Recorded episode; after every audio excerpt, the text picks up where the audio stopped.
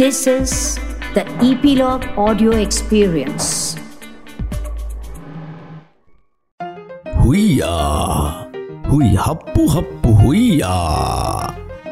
आप सोच रहे होंगे कि क्या मेरा दिमाग खराब हो गया है?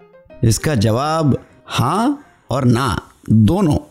हाँ इसलिए कि अगर ये पॉडकास्ट उस शख्स के बारे में है जो अपने आप में एक संपन्न कलाकार था तो आपका ये सोचना गलत नहीं है। ना इसलिए कि मैं वही दोहरा रहा हूँ जिसने ये ललकार पर्दे पर सुनाई। नाम था महमूद और आज की फ़िल्म कुंवारा बाप। मैं हूँ मोहन गोपीनाथ और आप सब सुन रहे हैं इन संगीत के सितारे प्रेजेंटेड बाय इपीलॉग मीडिया दरअसल कुछ शब्द किसी किसी के जबानी ही अच्छी लगती है। जैसे कि बरखुरदार। कई कलाकारों ने कहा पर सिर्फ़ प्राण साहब के जबां पे ही जचा। वैसे उताच, क्या बता रहे हैं तुम्हें? ये अगर सुनने में अच्छा लगता है तो सिर्फ़ महमूद की जबानी। ये शायद एक दुख भरी कहानी है कि बहुत कम लोग जो मिलेनियल जनरेशन को बिलोंग करते हैं, उन्होंने कुमारा बाप के बारे में सुना ही नहीं होगा। और जब पिक्चर का नाम ही नहीं सुना तो गानों की क्या बात करें? और इसमें दोष किसी का नहीं। महमूद साहब की एक हँसते, खेलते, मजाकिया इंसान की छवि थी मेरे मन में भी। जी सिनेमा के लिए जब उनके पिक्चरों का फेस्टिवल किया और उनसे जुड़े हुए कई कलाकारों से मिले, तब पता चला कि कितनी महान शख्सियत थी उनकी। उन मुलाकातों का श्रेय मैं महमूद के छोटे भाई अनवर अली और उनकी बेगम मोना अली जी को देना चाहूँगा। इस पिक्चर के गाने के बारे में बात करने से पहले आइए ले चलता हूँ महमूद की जीवनी पर। आपको इस पिक्चर का जो सही मायने में सोशल इम्पैक्ट था, वो समझ आएगी। जन्म हुआ 29 सितंबर 1932 बंबई में। उनको जोड़कर आठ भाई बहन थे। उनके पिता मुमताज़ अली भी फ़िल्मों में थे और एक वक्त पे पूरी फैमिली रईस थी। पर पिता की शराब की लत ने गरीबी में ढकेल दिया। उनके पिता का भी कुंवारा बाप से एक रिश्ता है। वो क्या था, मैं आगे चलकर सुनाऊँगा। अब जब फैमिली को पैसों की ज़रूरत आन पड़ी तो बहुत कम उम्र में महमूद ने फ़िल्मों में काम करना शुरू कर दिया।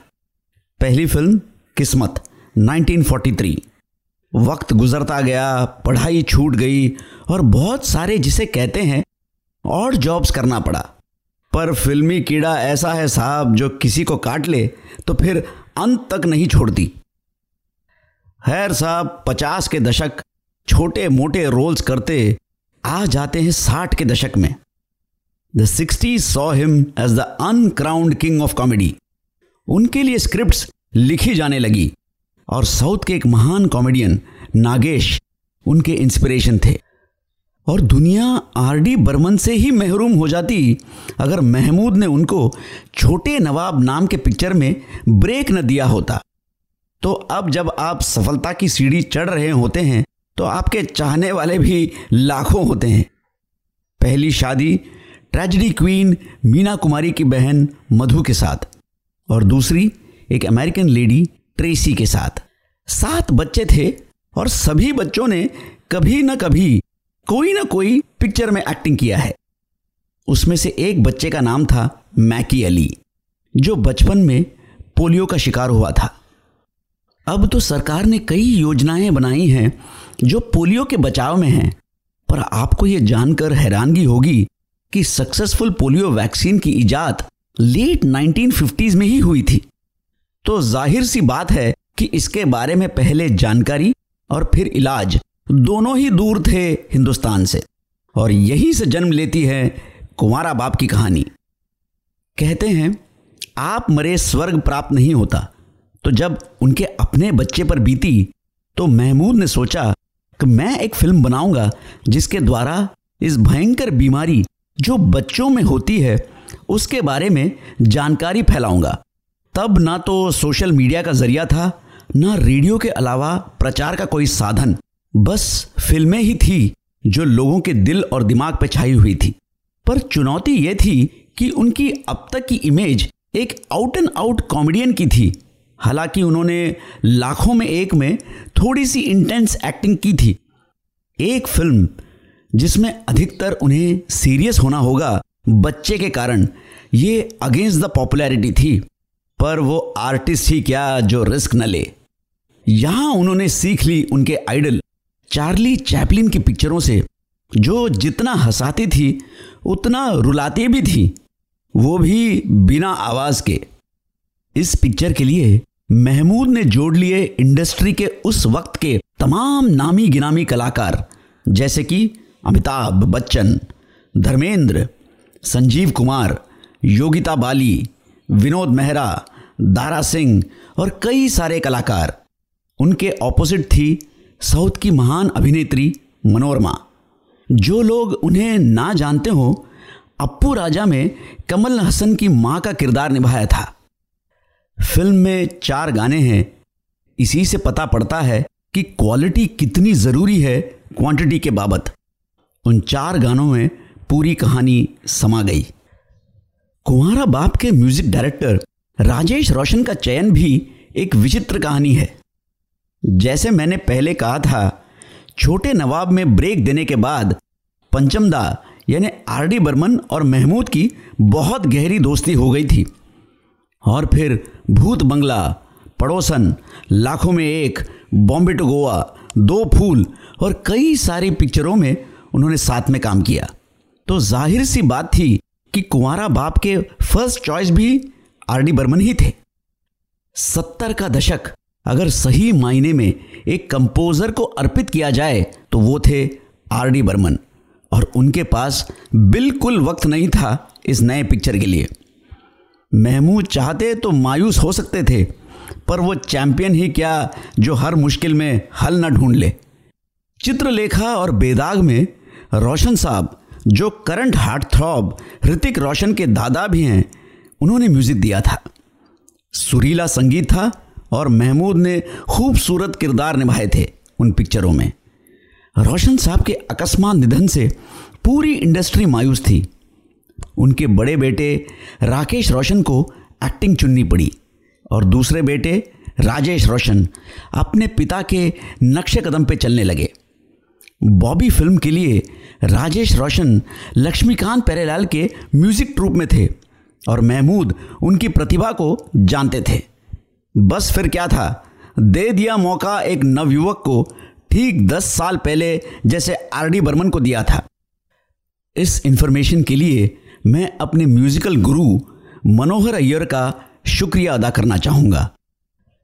पहला गाना, मैं हूँ घोड़ा, ये है गाड़ी, मेरी रिक्शा सबसे निराली। ये गाना महमूद के हरफन मौला कैरेक्टर को एस्टैब्लिश करता है फ़िल्म में। गाने की शूटिंग हुई बैंगलोर में। सत्तर के दशक का बैंगलोर और वो भी बिना ट्रैफ़िक के अलग ही नज़ारा था। बैंगलोर और महमूद का नाता भी खूब था। बंगला था वहाँ उनका, जहाँ वो घड़ी घड़ी जाया करते थे रिलैक्स करने। और जब इंतकाल हुआ महमूद का तो वहीं पर दफनाए गए। कुंवारा बाप के गाने लिखे थे, the late great Majrooh Sultanpuri ने। और जब लिरिसिस्ट को भी पिक्चर के साथ उतना ही लगाव हो जितना कि डायरेक्टर को, तब ये शब्द निकलते हैं। कुत्ता गद्दे पे सोए, मानव चादर को रोए, ज़िंदगी लगती है गाली। गाने को गाया था किशोर कुमार ने। और इस गाने में जिस ट्रैफ़िक इंस्पेक्टर को देखते हैं, वो महमूद के छोटे भाई अनवर अली हैं। और अगर आप इंटरल्यूड म्यूज़िक को गौर से सुनेंगे तो आपको एक और गाने की झलक नज़र आएगी, जिसका म्यूज़िक लक्ष्मीकांत पेरेलाल ने दिया था। जीवन में हम सफ़र मिलते तो हैं ज़रूर, पर खो जाते, छलते थोड़ी दूर। अगला गाना, जय भोलेनाथ, जय हो प्रभु। एक बेबस माँ बाप अपने बच्चे की अस्वस्थता के कारण जो गुहार करते हैं भगवान के सामने, ये देखते ही बनता है। बहुत कम लोगों को ये मालूम है कि महमूद भगवान शिवजी को बहुत मानते थे और अधिकतर पिक्चरों में उनका नाम महेश ही होता था। तो कोई हैरत की बात नहीं कि जब एक भजन की सिचुएशन आई तो कौन से देवता को पुकारा जाए? गाने को गाया था किशोर कुमार और लता मंगेशकर ने। और पर्दे पर थी साउथ की हीरोइन जो मस्ताना में महमूद के साथ काम कर चुकी थी, भारती। तीसरा गाना, सज रही गली मेरी माँ जुनर गोठे में। ऐसा शायद पहली बार था कि क्रेडिट टाइटल्स में नाम थे लता मंगेशकर, मोहम्मद रफ़ी, किशोर कुमार, महमूद एंड हिजराज। आज के दौर में हम ट्रांसजेंडर्स के राइट्स के बारे में बहुत चर्चा करते हैं, पर वो वक्त ऐसा नहीं था। और आज भी क्या है? या तो हम उनसे खौफ ज़दा हैं, या उन पर हँसते हैं। ट्रैफ़िक सिग्नल्स पे या कहीं पर दिखाई दिए तो या तो लोग उनसे मुँह फेर लेते हैं, या उन्हें चिढ़ाते हैं। पर इस गाने को एक दर्जा ही उनके कारण मिला। मैंने इस पॉडकास्ट के शुरुआत में ज़िक्र किया था मुमताज़ अली, यानी महमूद के पिता के बारे में। ये गाने की शुरुआत जिस एक्टर पर फिल्माई गई मोहम्मद रफ़ी की आवाज़ में, वो और कोई नहीं, बल्कि महमूद के अब्बा मुमताज़ अली थे। भले लाख उनके साथ मनमुटाव था, ये तो महमूद भी जानते थे कि उनके पिता एक गुणी कलाकार थे, और वो रोल सिर्फ़ वो ही न्याय कर सकते थे। ये मनमुटाव इसलिए था कि महमूद और उनके कई सारे भाई बहन ये भली भांति जानते थे कि मुमताज़ अली अपने ज़माने के बहुत बड़े सिंगिंग डांसिंग सुपरस्टार बन सकते थे। या शायद नहीं, पर एक लत ने उनकी पूरी ज़िंदगी और पूरे फैमिली को बर्बाद कर दिया। वो थी पीने की लत। और महमूद को गुर्बत में अपनी बचपन बितानी पड़ी। इसलिए अपनी फिल्मी एक्टिंग करियर की शुरुआत में छोटे मोटे रोल्स करते करते महमूद उस मकाम पर पहुँचे जो उन्हें लगा कि उनके पिताजी का राइटफुली होना चाहिए था। He was the legend of comedy in the sixties and seventies ये लाइन्स इतने पॉपुलर हुए कि कई बार पिकनिक्स में लोग बाग आते थे। आखिरी गाना सही मायने में देखा जाए तो ललबी यानी लोरी है, पर इतनी हैवी ऑर्केस्ट्रेशन है जो इस जॉनर के बिल्कुल विपरीत है। गाने को गाया था किशोर कुमार ने। यह गाना सुनकर एक और व्यक्ति, जो आगे चलकर महान हास्य कलाकार बने जार जार रोते थे। उस व्यक्ति का नाम जॉनी लिवर। दिल को झंझोड़ने वाला एक सीन है, जहाँ स्कूल के रेस कंपटीशन में महमूद अपने बच्चे को उठा के फिनिश लाइन पर पहुंचाते हैं। इसकी शूटिंग हुई थी Bishop Cotton Boys High School, Bangalore में। वैसे तो पोलियो की बीमारी का ख्याल आते ही एक विवशता महसूस होने लगती है, पर इससे लड़ने के लिए दो बूंद ज़िंदगी के काफ़ी हैं। और इसे प्रचलित किया और किसी ने नहीं, बल्कि खुद सदी के महानायक अमिताभ बच्चन ने, जिनके ब्रेक का श्रेय भी महमूद को ही जाता है। मैं आखिर में पोलियो से जुड़ी एक अच्छी कहानी सुनाना चाहता हूँ।